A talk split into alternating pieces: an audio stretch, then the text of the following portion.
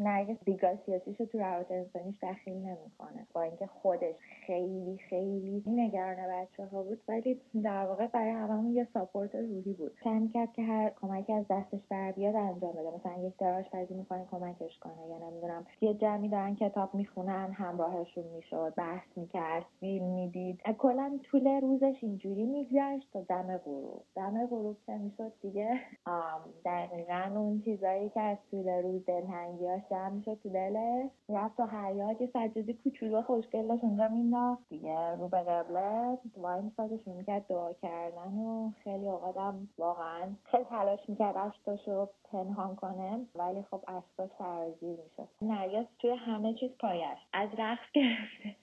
تا آواز خوندن تا کتاب خوندن دست جمعی تا هر چیزی. واقعا روحیه بند رو تغییر داد. بیشتر روزاش رو سعی می‌کنه کتاب بخونه ولی خب خیلی اذیتش می‌کنن. من خودم براش دوبار کتاب بردم ولی نپذیرفتن. خیلی جالبه که مجوزم صادر شده بود ولی نپذیرفتن. به دفعه آخر 22 تا کتاب تحویل که همش مجوزدار بود هفتاشو به نرگس تحویل دادن.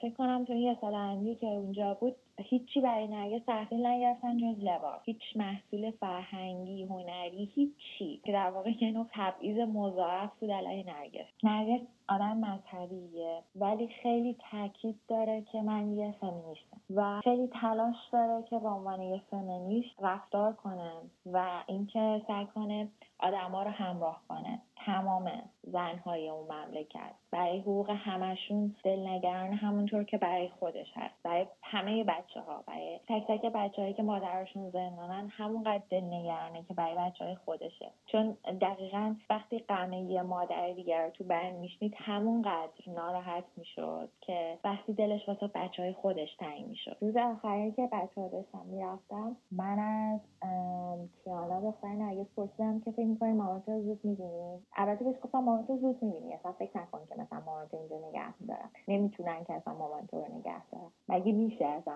برگشت گفتش که من می‌دونم که حالا حالا مامانم رو نمی‌بینی. مامانم اینجاست که از حقوق بچه ها مثل من دفاع کنه که مامانشون خیلی بیشتر اینجا